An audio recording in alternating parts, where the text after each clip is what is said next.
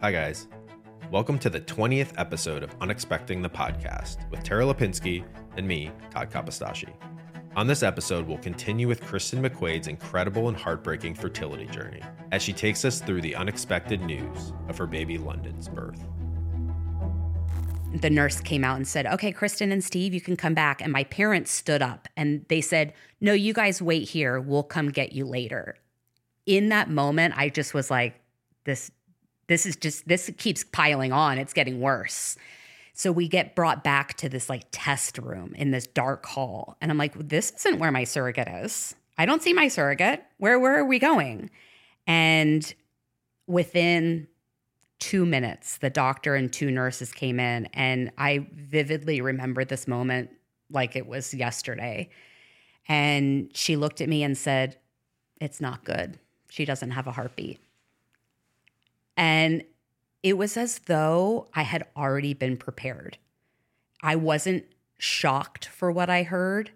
It was I I just felt like I was it was like an out of body experience almost. Like I just dropped my head and I ended up passing out after that um, when I really realized that I was awake. Like I was in that moment. You know when people say like, oh, "Did you pinch yourself to make sure you were up?" I really did. I really was like, I, th- I'm not up. Like Kristin, wake up. Um, Steve was pacing the room, just pissed. Like he's like, "What the fuck? Like you just checked her last week. She had a heartbeat. She was fine. What do you mean she's not alive? Like this can't be real." And the doctor was like, "I know." I mean, you're going through the shock, but I it's we don't have Steve here, but it is interesting to think as a doctor and you know, like you talked about just let them do their job, relying on just medicine and the scan looked okay and her heartbeat was here.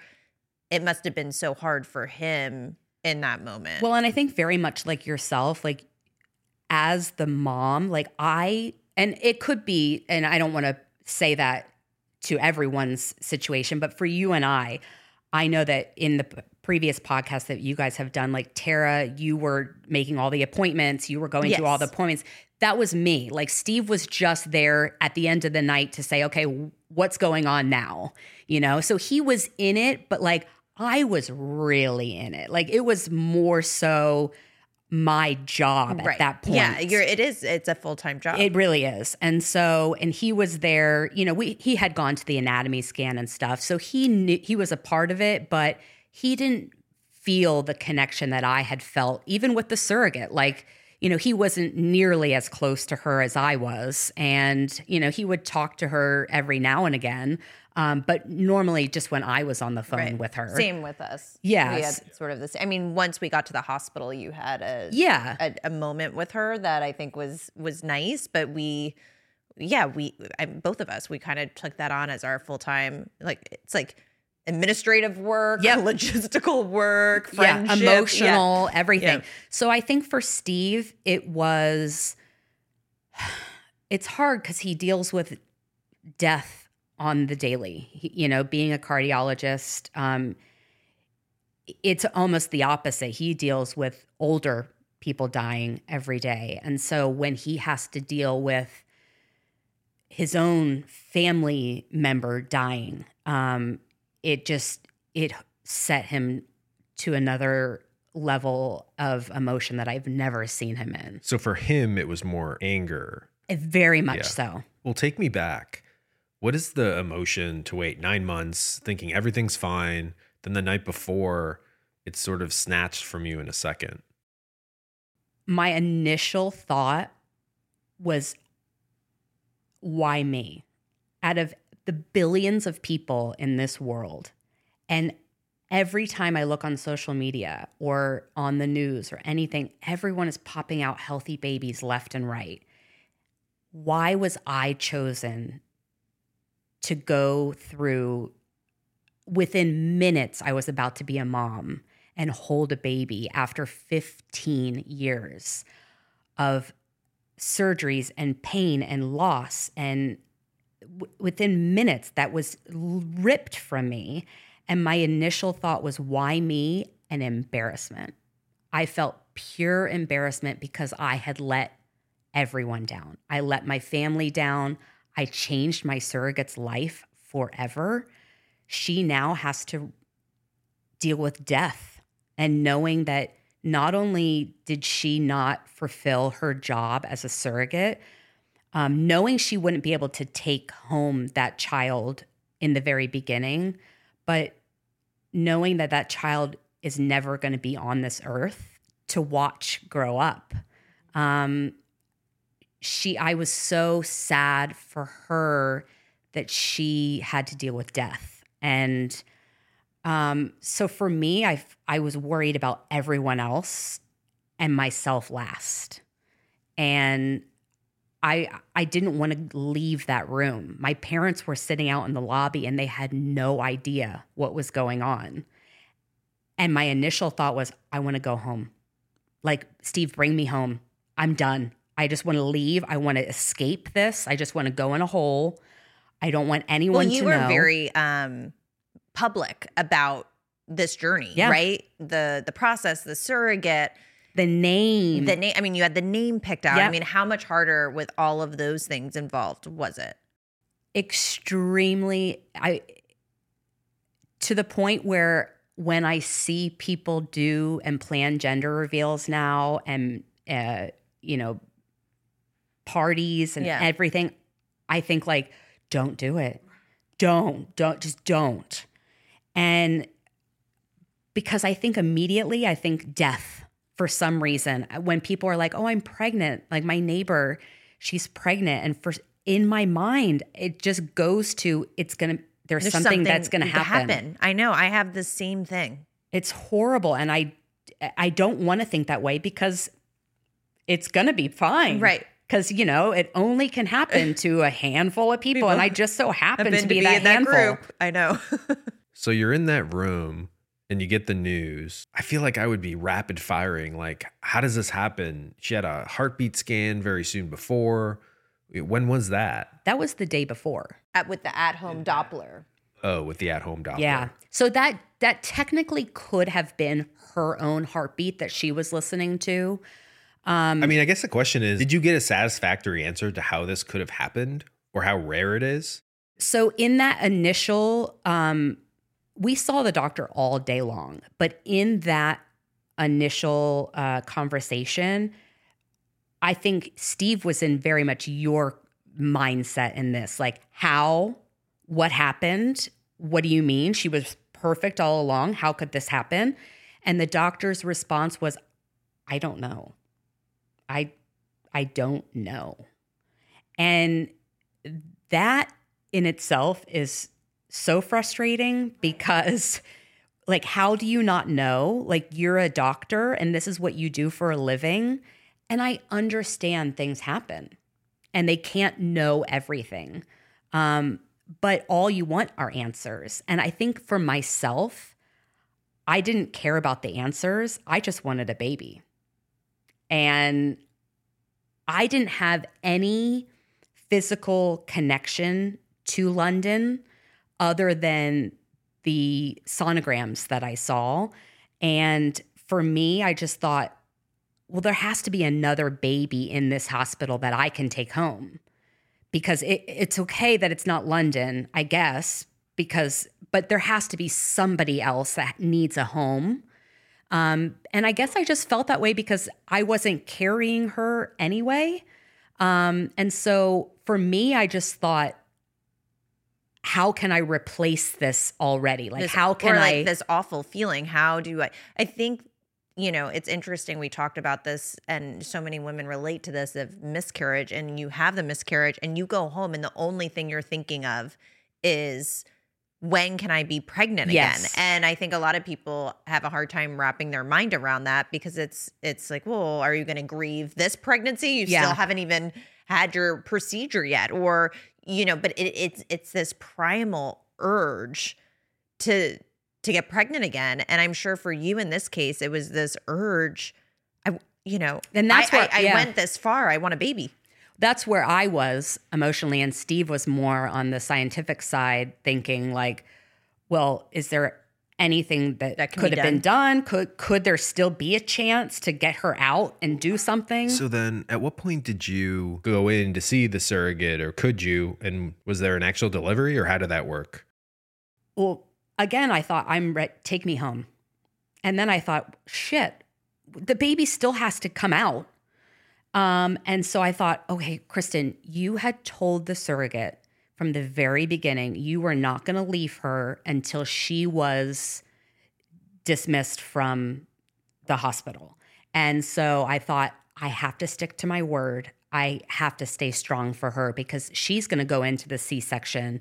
And, you know, Steve was like, Do you want to be there? And I was like, Absolutely not. Um, and Steve said, Well, I'm going to go in with her. And she, he went in and, and spoke with the surrogate. Um, I did not, I couldn't face her. I was, I felt like so embarrassed and like. so did you feel like it was your fault Yes. somehow? Yeah, absolutely. I felt like I should have done something to alert like maybe I should have been more questionable in in all of the scans. Should I have gone more in depth? Should I have done more studying on surrogacy? Should I have done you know, as we get closer to the birth, like because it is surrogacy, should I have done more? Is you know, I felt like this was just all on me, So and it's just interesting. You didn't want to see her really. I didn't. I did not want to see Yeah. her. Was there anger towards her at all at that point? Or Absolutely not. No, absolutely not. I um, felt very sad for her. I felt very um, worried, and I kept asking the doctors to. Is I would say, is she okay? H- how is she doing? How is she, is she crying? Is she breathing? Like, is she okay? Um, but there was something in me that I couldn't face her yet, and um, so where were you at this point? Just in so we were still in this little oh god. testing room, and she was in her room. Um, she, the surrogate, had um, opted not to have Steve in there and bring her husband with her instead. Um, the doctors and all of the nurses had gone in and um, delivered London. And normally they have the music playing, and all the doctors are there and the nurses, and it's kind of like, okay, here we go. Are you ready? And um, it was the complete opposite um, uh, from what I understood, and from what the doctors and the nurses had told me. It was um, the doctor put on her gloves and got London out. But they had offered um, to put the surrogate under so that she didn't have to To go through. go through that. She opted not to do that. Um, but I I guess the doctor took London out and um, immediately took her gloves off, and she was just bawling and just threw her gloves and just walked right out. Um, I guess very defeated, like she failed. Like she, everybody felt like they were blaming themselves. I'm sure the surrogate felt like she was blaming herself, and I'm blaming myself and the doctor. You know, so everybody is thinking, how could we have changed this? And it, it just is something that you can't prepare yourself for. I don't know. I didn't even know what to think. All of these emotions were going through my head. Like, I want to go home, but I want to be here. But there's no baby. So why are we even wasting our time sitting here? Like, let's get on the road and go. And I didn't even know that they were going to show me London.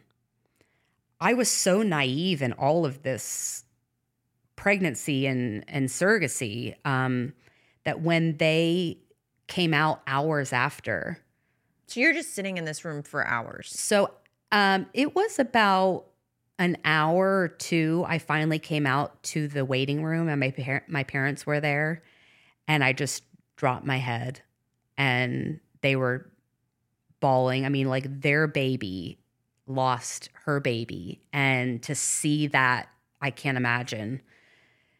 Like the pain, like my dad really took it hard. My dad was the worst I've ever seen him.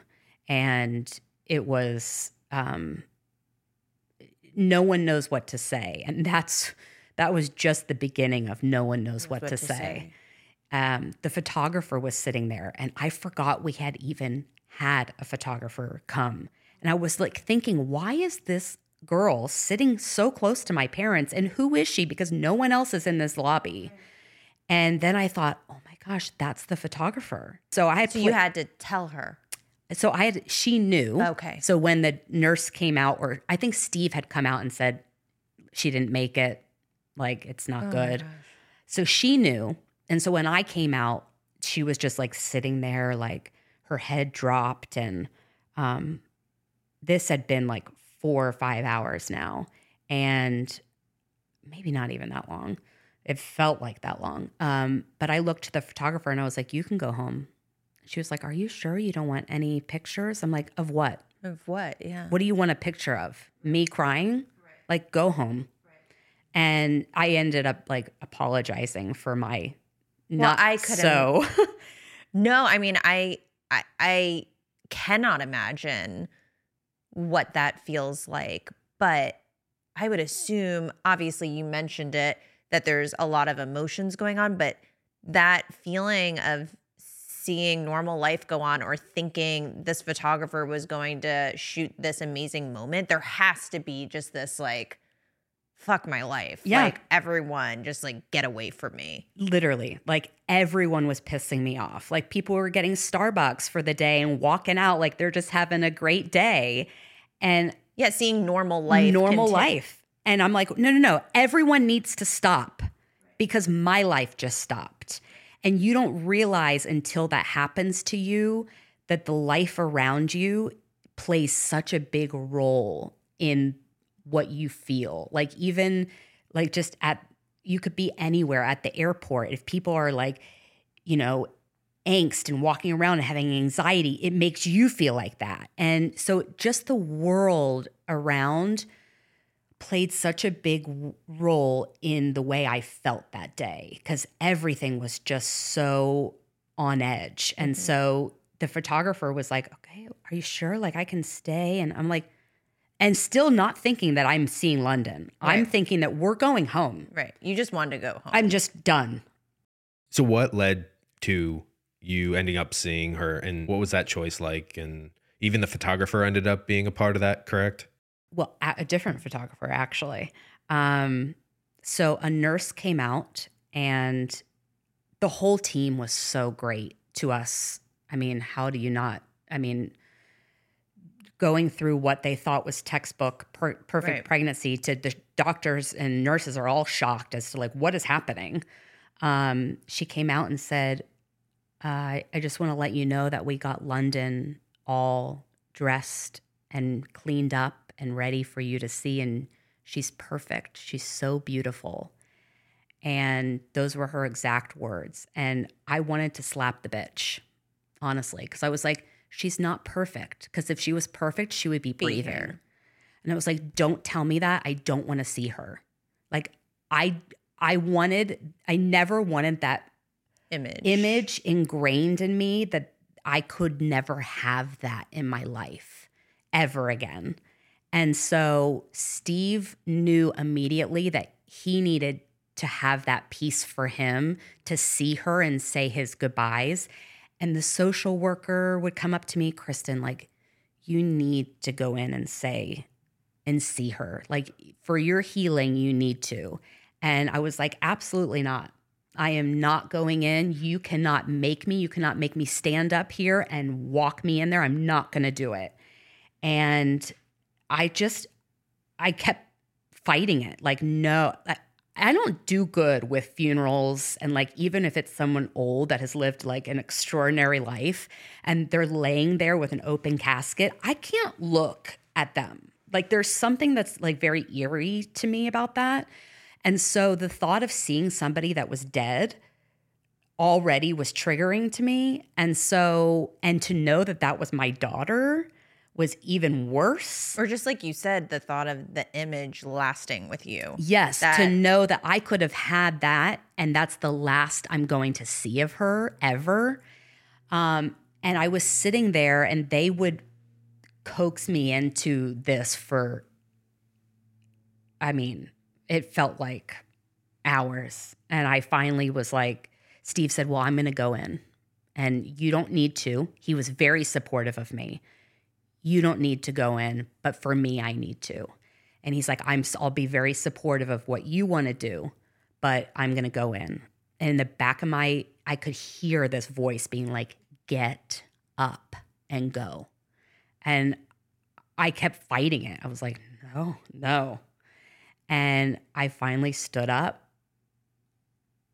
and my legs were shaking. Like it was almost as though like I hadn't eaten or drank anything in months. And I'm like walking into the hospital and through the doors and I turn the corner and I see this door closed with a white rose on the door. And I was like, I'm assuming that means death. I'm assuming that's where she is. And they opened the door, and it was like tons of people in the room, like maybe 12 nurses, doctors, and nurses, all kind of stacked. Um, so I couldn't see the hospital bed. And when they opened up the door, the the nurses and doctors parted ways almost to make like a column and and a path right to open to where she was laying and that image is so strong and powerful to me i immediately stopped crying I thought it was going to be the complete opposite. I thought I was going to see her and just fall to the floor and pass out and cry and throw up and not be able to control myself. But it was the complete opposite. I felt like the most peaceful angel was just laying in front of me. And I immediately went up to her. I vaguely remember like the people around me on either side. And I just remember looking at her and she feeling her and she was still so warm and she was pink and she just felt like she I look, turned to the doctor immediately and I said I'm just waiting for her to breathe. Like I'm waiting for her to just take a breath. And she was like, "I know. I know." And um she was like, "You can you can pick her up." she's your baby. And I was like, You mean I can hold her? And she was like, Yeah. And I scooped her up as though she was the most delicate piece of art that I have ed- had ever touched. And she was so limp.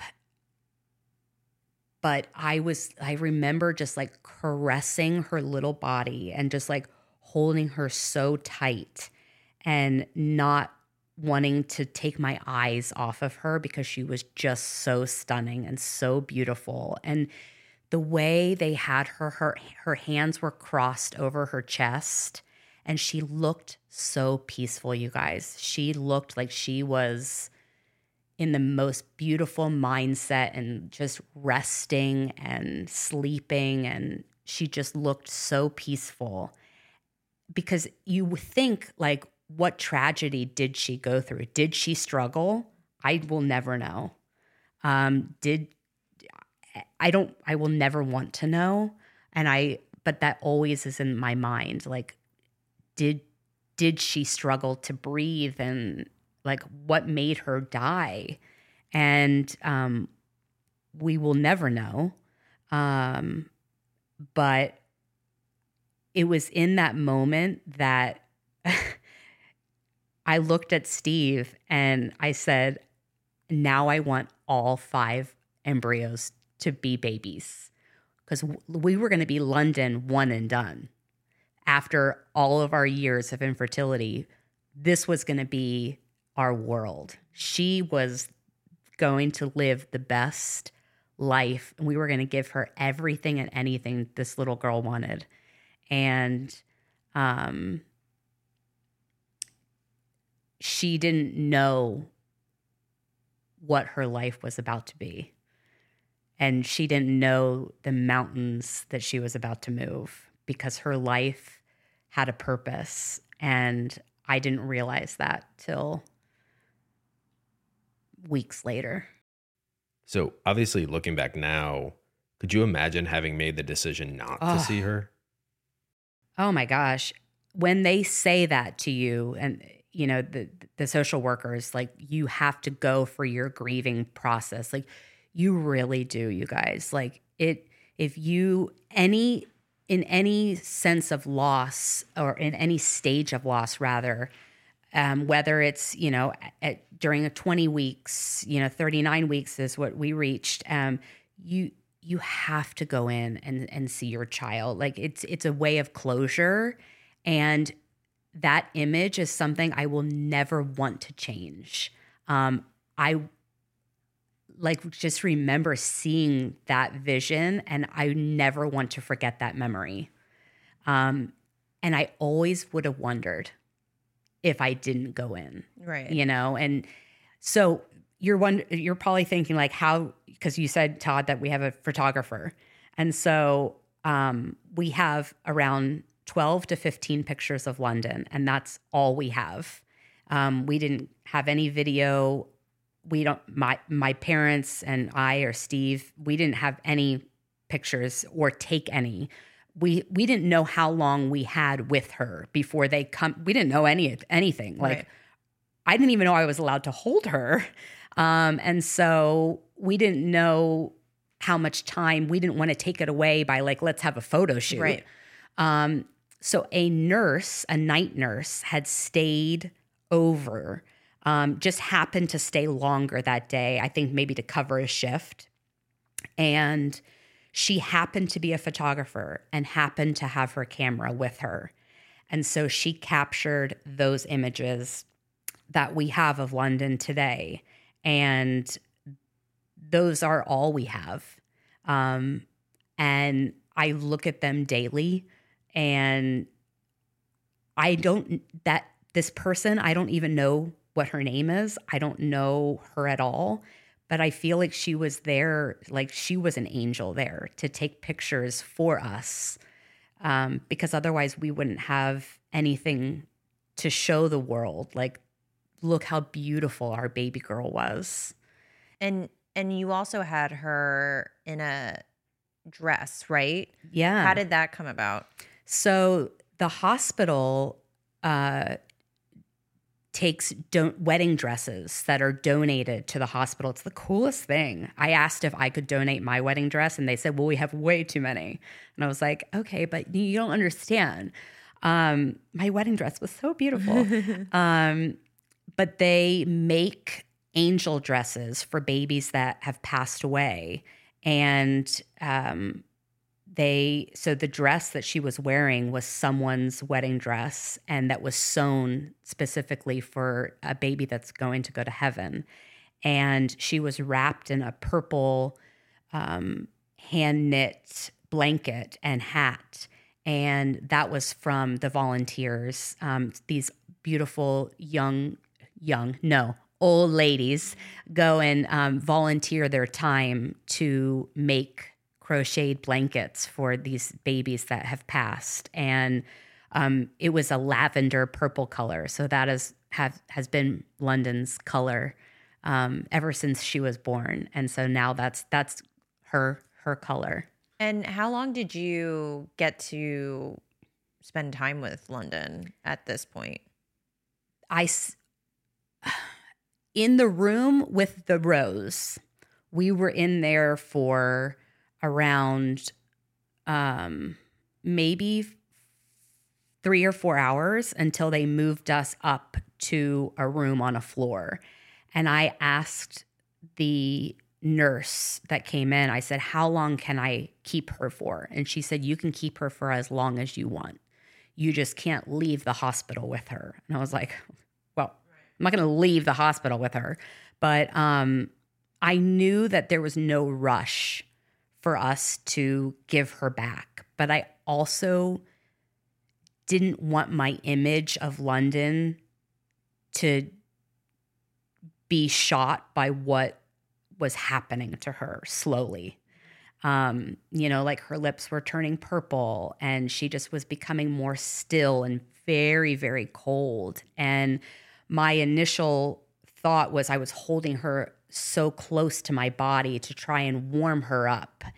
And I would swaddle her over and over like I was trying to be her parent and um, be that mom that I had been wanting for for so long. And her little foot would slip out, and I would be like, "Oh, it's okay, London. I'll swaddle you back up." And I would talk to her as if she was alive. And um, we finally reached that point where I was like, I think it's time. And Steve really left that up to me. He wasn't like, you know, Kristin, it's you need to let go.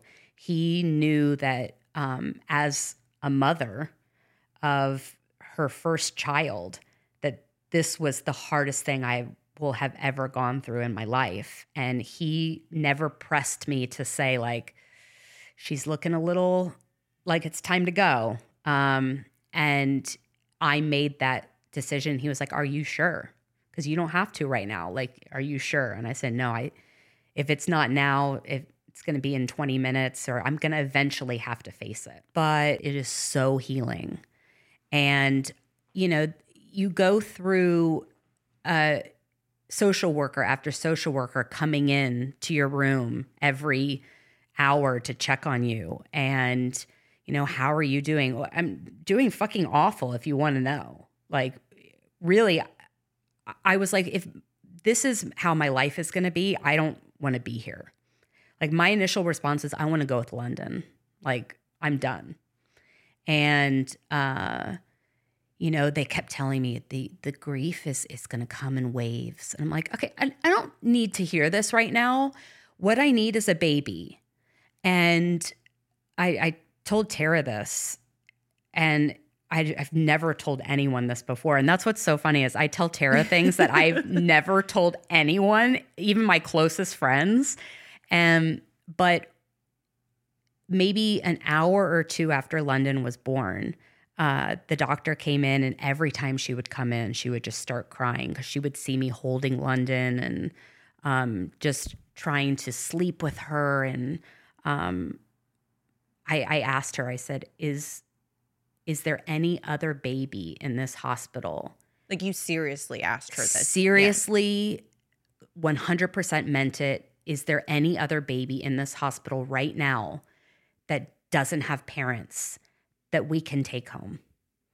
And and she was like, "No, and that's not really how it works." Um but I think it's just I was trying to fill a void that I knew we were supposed to have.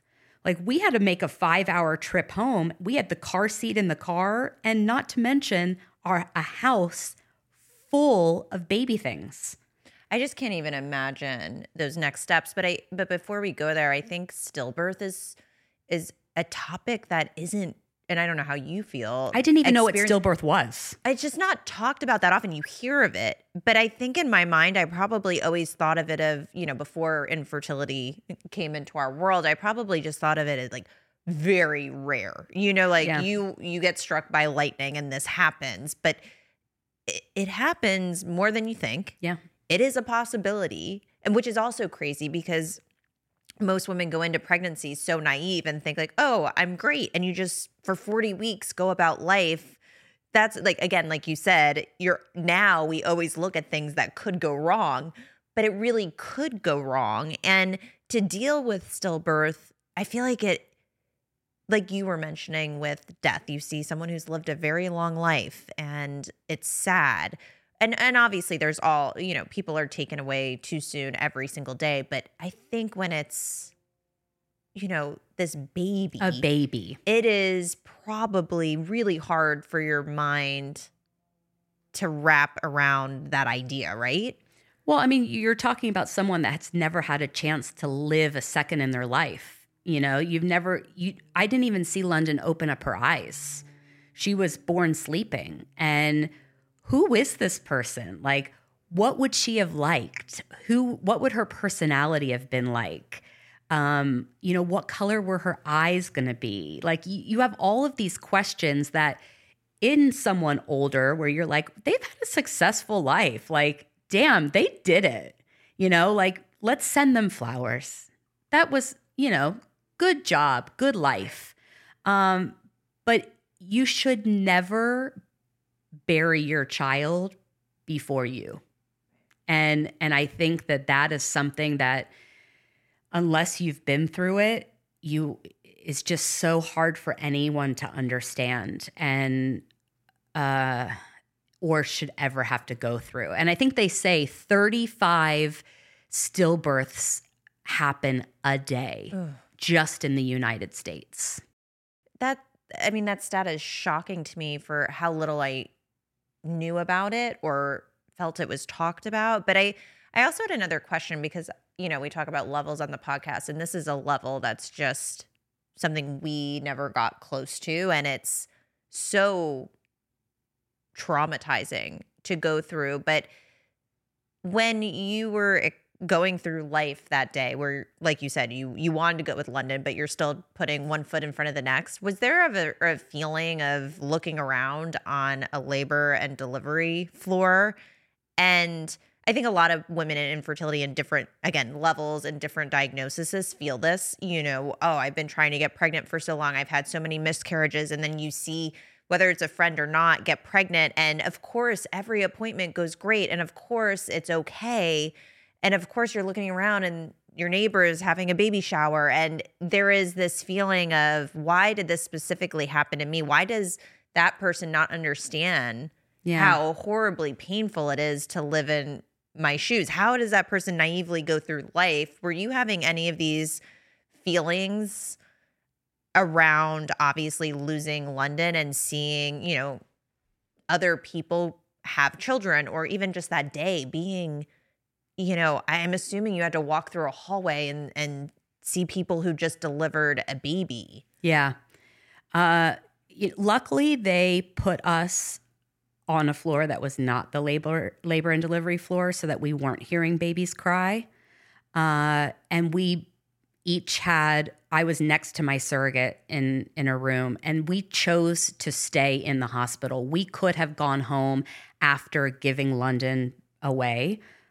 Sounds so horrible. After giving London back, I guess. Um, and but I again chose to stay with our surrogate, um, and so we had little flowers on the outside of our doors. So every nurse or doctor that came into our room knew not to mention like congratulations. Right. Um, you know, it would always be like here is a print of her hand. Here's you know the mold of this. Here's a piece of her hair. Um, and so it just again it was just so like how could this happen to me like i didn't know the statistics at that time of how i guess in quotes common it is to have a stillbirth but it's again not common i mean you think 35 people seems like a lot but there's billions of people uh, and babies are happening and being born all the time like right now and but someone right now in this second is going through what I went through. And to think of that is just devastating. And I would never wish what happened to us on anyone.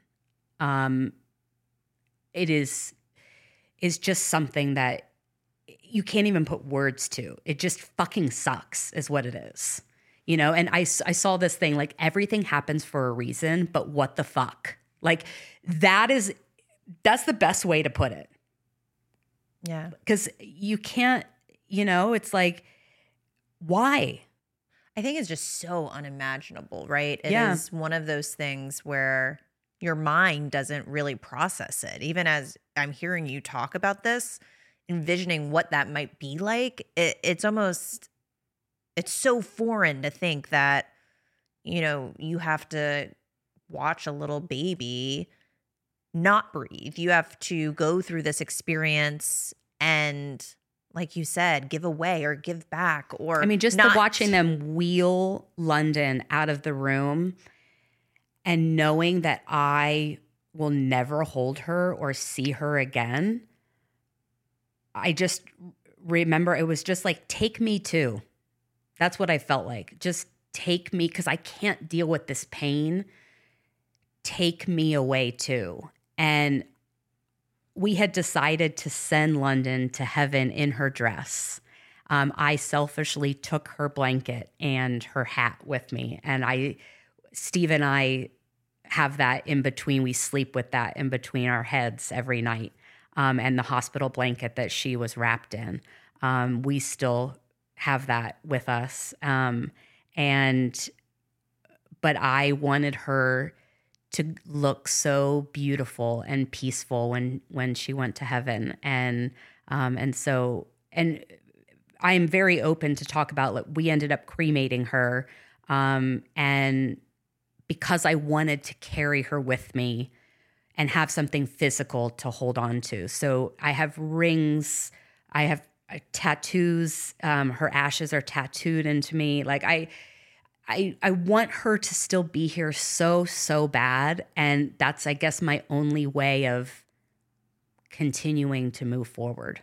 So it sounds like you never really got an answer to the question why, which I would imagine is pretty common in stillbirth.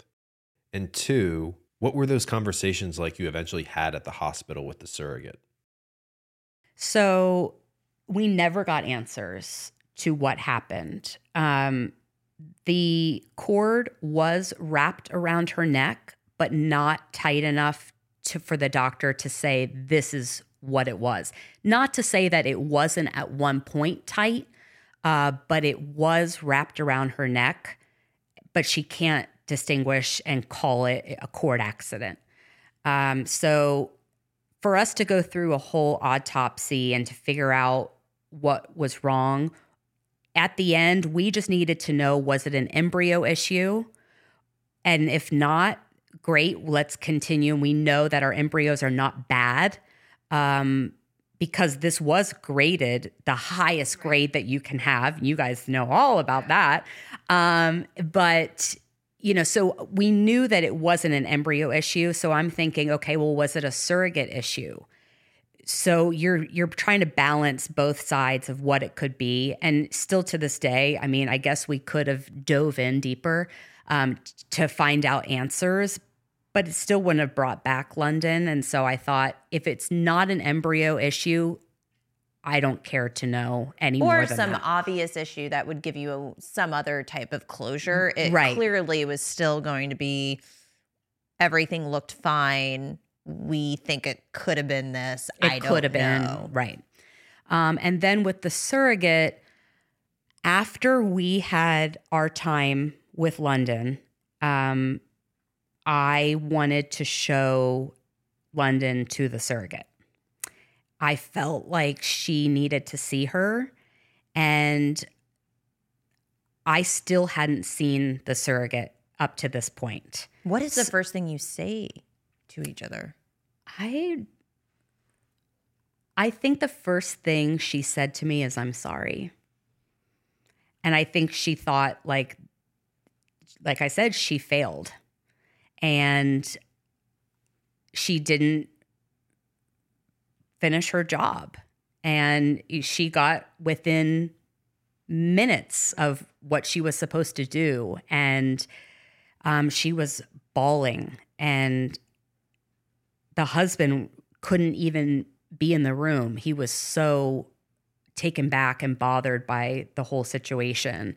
And I had asked the nurse, like, does the surrogate want to see London? I want to show, because I was so proud of London. Like, I wanted to show everyone in the hospital. And then I forgot she's she's not breathing. She's not but I was still so proud of her. And I remember carrying her, and you're not allowed to do that in the hospital. Like, if you have a baby in the hospital, you know, you always have to put them Right. in the clear little Cart thing. cart and push them around. But because she wasn't alive, I was allowed to carry her, um, which was great because I don't think I would have been able to put her down. I don't think I put her down for hours and hours and hours, um, except when I re swaddled her. Um, but I remember walking in to the surrogate's room and saying, "Here she is. She's she's beautiful and she's so perfect." And she, I said, "Do you want to hold her?" And I think at first she was a little hesitant, like, I don't know if I can do that. Very much how I was. Like, I'm not prepared for this. Like, I don't think I can do this. To, I'm kind of glad I did. Um, and she had time with her, and I allowed her to take time for herself with London. And um, I never left the room alone with her. I always stayed with London. And, uh, but I think it was good closure for the surrogate as well. Well, I think the craziest thing to me is you you have a nursery, you have a house full of baby things, and I would imagine I don't know this, but was your husband or someone calling family and friends and telling people and then like, hey, don't ask what happened or go to the house and remove things? Yeah. I mean, what happened there? So I was so scared to look at my phone because everyone knew July 14th was the day. And so everyone was probably thinking, why hasn't Kristin posted anything about the baby yet? Where's the picture? And then people are thinking, okay, there must be something wrong. Steve had gone out and made calls to family, friends, um, relatives saying she didn't make it. Um, and my sister was living in Vegas at the time and got the call. And Steve had asked, I, I need you to come here as fast as you can. So my sister drove 24 hours, not stopping from Vegas, went straight to our house and moved everything that was baby into London's nursery and shut the door. And I'm talking, my sister is 5'2, teeny, and was lifting huge recliners all the way up the stairs.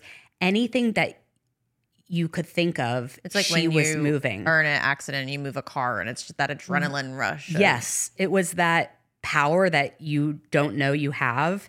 And she was moving everything and anything that she could. And so, because I didn't want to see that, I didn't want to look at my phone. I didn't turn my phone on for over three weeks because I knew there was going to be texts saying, I'm so sorry.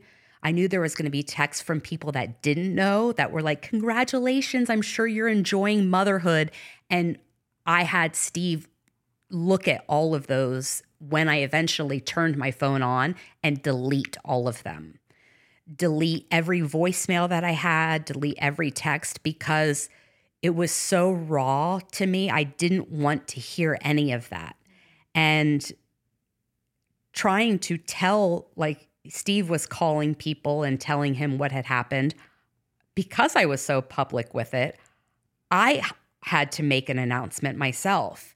And so when we eventually got home, I I'm sure like everyone else, you plan what your announcement picture is going to be and what the caption Right. is going to say. And um, instead I'm posting a rest in peace post.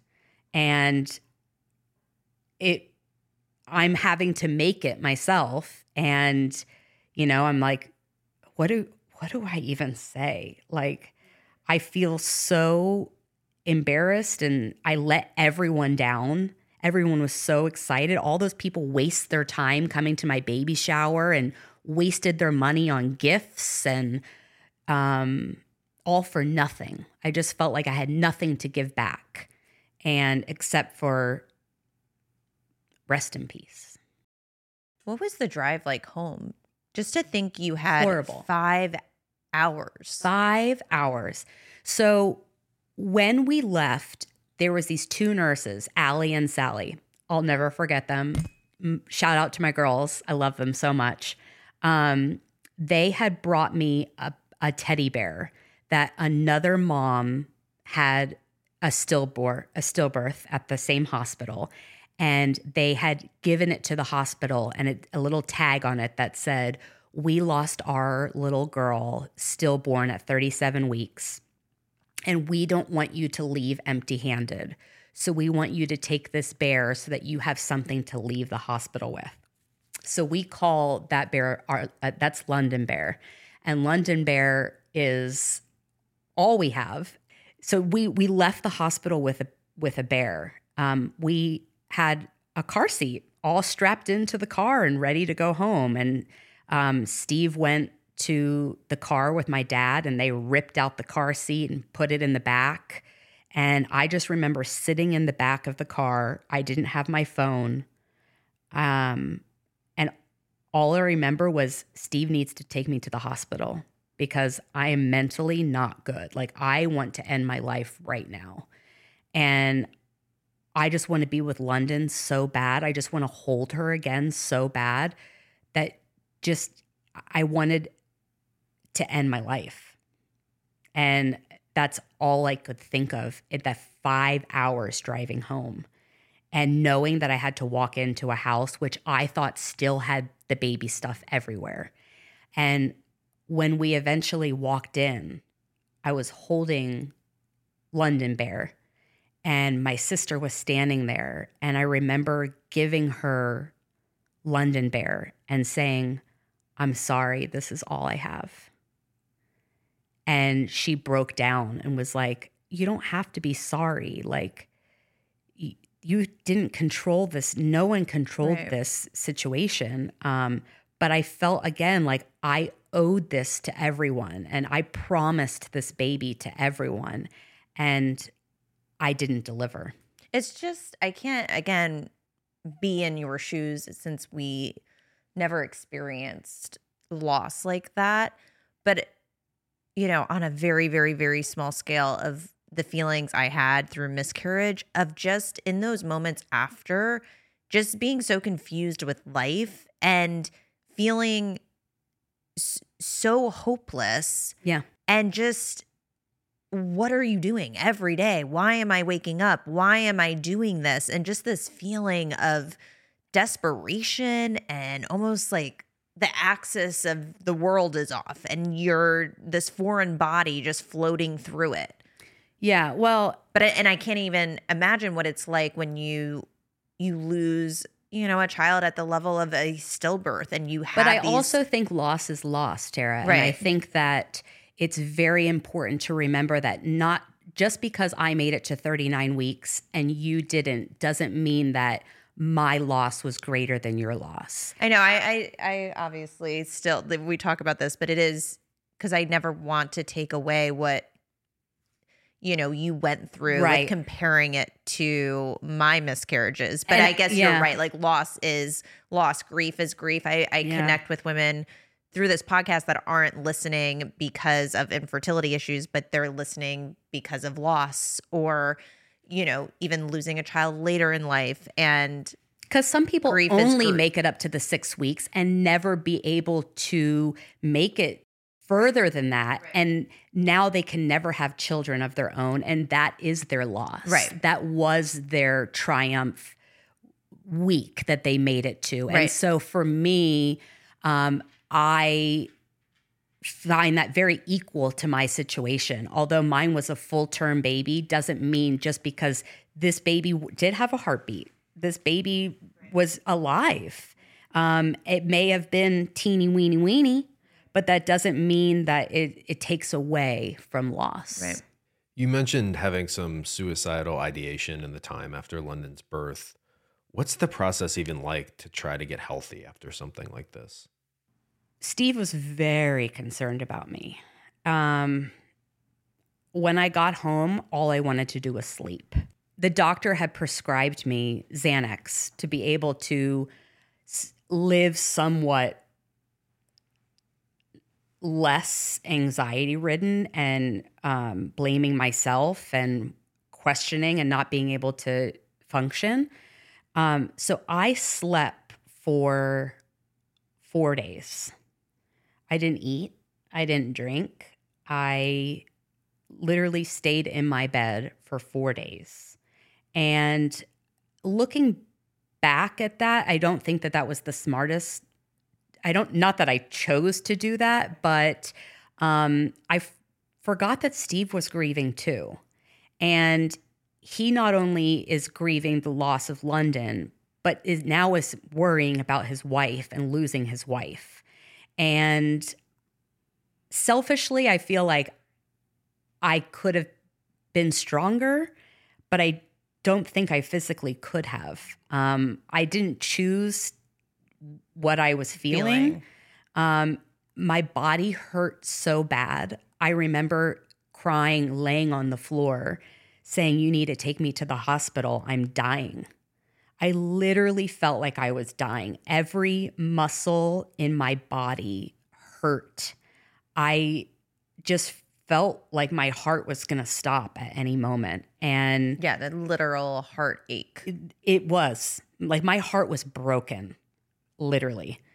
Um, but after the four days, I started slowly coming out of my room a little bit more every day.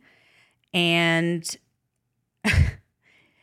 I continuously just kept seeing more white flowers grace the beauty of our house. And I hated it. um, it looked like a morgue every time I walked out of our room Well, white is the flower that is usually sent with. with death, Death. right? You think, and everyone that sent flowers, I'm so thankful for, but that's just not what I needed. I didn't need anything. I didn't want anything. I didn't even want people to call me. I didn't want people to text me, I'm sorry. I didn't want anything. I just wanted silence. I just wanted the world to stop. And um, it felt like it just kept getting louder and louder, and people just, the doorbell ringing with more flowers coming and more flowers. And So, what did you do one day? Didn't you tell your mom? Yes. So my mom said, Kristin, I know you're going through a lot right now. Um, but you seem like a little bit more tense today. Like what's what's wrong? And I was like, I hate these flowers. I hate them. And she was like, okay, let's get let's get rid of them. Let's throw them all out. So we took trash bags and I chucked all of those white flowers into the trash bag and we got rid of them. And there was one bouquet uh, that someone sent that it was a f- colorful, bright bouquet of flowers. And I was like, I'll keep that. that's perfect. That's all I need. And I walked out and I said, It's better. I feel better. Because I, it was just like all I saw was death, death, death, death. And flowers die. And you have to take care of flowers. And I just dealt with death. So, in, in a way, it's such a, we think of sending flowers to someone that is experiencing something that is of loss but you also have to it's such a weird thing because they die and then you throw them away and you never see them again um, and so it, it was such a hard way of of dealing steve bought me this phone um, moving forward um, While you weren't using your other one. so right, remember, I didn't turn my phone on for three weeks, and I was like, I want to text my surrogate because she was the only person I wanted to talk to, besides Steve and my my parents. Um, no one else. I didn't want to even talk to my best friends. I was so embarrassed. Nothing. And so Steve said, "Okay, well you you're going to have to turn on your phone unless you want to use mine." I was like, no. And so he went and bought me, he jokes about it and said, I bought you a burner phone. And he couldn't, he got a flip phone. I'm like, Steve, couldn't you not have got at least something that I can't spend 20 minutes to type Right. one letter? Right. It was the one where you have to like, Like get old school. a C, like one, two, three, C, one, two. I'm like, okay, this is taking too long. Um, I'm already stressed enough. And so that was my way of contacting the surrogate. And I would talk to her almost 24 7. And I think the reason why I felt so connected to her was because I felt like she was still London. I felt like she was my London. And London was still there because she held London for so long. And that was my connection to London. And I felt like if I talked to her, I felt better. I felt uh, a sense of comfort. Even though London wasn't there, I felt like she still was there Right. in a way. And what was it like? Because you had a lot of family come in. So Steve was essentially hosting. hosting a whole you would think that someone was graduating medical school or you know some huge wedding. Um, everyone came in. Steve's brother um, steve's mom was there a close family and friends my brother my sister uh, everyone and they all stayed at the house. And you know it's hard because you want that and that's your initial thought for family to i'm going to fly in because i want to be there for you. But i don't think our healing really began until everyone was gone. We didn't really have time to process what had really happened because it was going on so fast um, and it was so they didn't know what to say. They were there and everyone was just kind of drinking and having conversations and they didn't really know what to say to that would trigger Steve. Again, I was sleeping for 4 days, so I don't really remember most of them Right. being there anyway. Uh and so I think it it their intent to be there was very valid, but it's just so hard because you want to be there for your family, but Yeah, and we've we've talked a lot about this on the podcast is did people know what to say to you? Because people try to be kind and empathetic, right. but not really understanding the world or the trauma. They just often say the wrong thing, right? That's when I really learned that I needed to be a voice for infertility is dealing with people after the loss because it it is so odd when you deal with people after you go through a tragedy how people treat you. I would have people run from me when they would see me, like run back into their house when I would be driving down the street. I had my vet, uh, I had to take my dog in um, because he had an ear infection, and she had was at the baby shower. And when I saw her, she knew what had happened, but didn't even bring it up, didn't even say, I'm sorry. She just acted like nothing happened, which is awful. Like, I literally just lost my daughter, and you can't even say, I'm sorry. Um, I would have people say, everything happens for a reason. Um, or she's in a better place. Um, or, you know, it's probably better that she died now rather than days after. Or, you know, you get all of these what people think they're trying to help. And and that's the thing is looking at the vet and looking at family or uh, what they're saying, they don't really know. So it's not like you can blame them for what they're doing. I just think that we're not educated enough to say, all you really need to say is, I'm sorry, let me know if I, there's anything I can do.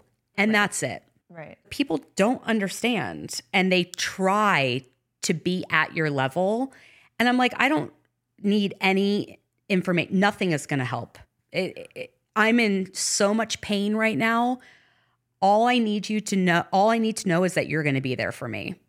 And then That's if I need you. And then what was your relationship with Steve during this time? Because I know it can be really hard on relationships and friendships and all of those things as you're navigating grief. What was it like those next few months? It was so interesting because I talked to one of my friends, one of my close friends, Mandy Shaw, who had lost um, her son um, to a horrible uh, disease. And she had told me the advice of, she said, This is going to sound really strange, but you need to have sex with Steve and get really close with him during this time. And I was like, she said, I know you're not going to feel like it.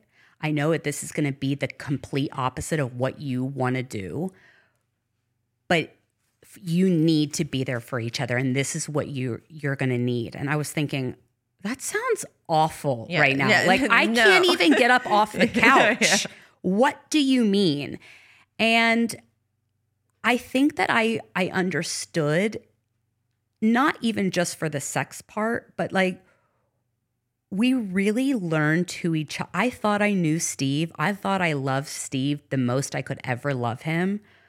But the loss brought us closer than I ever could have imagined.